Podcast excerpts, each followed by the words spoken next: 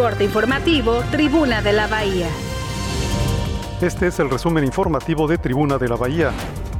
La diputada Yusara Canales llevó al Congreso local una iniciativa para exentar a Puerto Vallarta del programa de verificación responsable. Puerto Vallarta es sede de la reunión de la Cámara de Constructores de Vivienda en Jalisco, en la que se analizarán los retos de esta industria. Hasta 130 colonias de la ciudad se quedarán sin agua durante más de 24 horas a partir de la mañana de este jueves.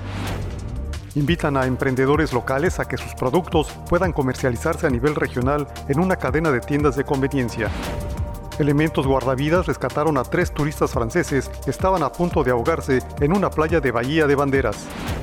Condenan a nueve años de prisión a Tomás Yarrington, exgobernador de Tamaulipas. En los deportes, México venció a Canadá y avanzó como líder de grupo a la siguiente ronda del Clásico Mundial de Béisbol.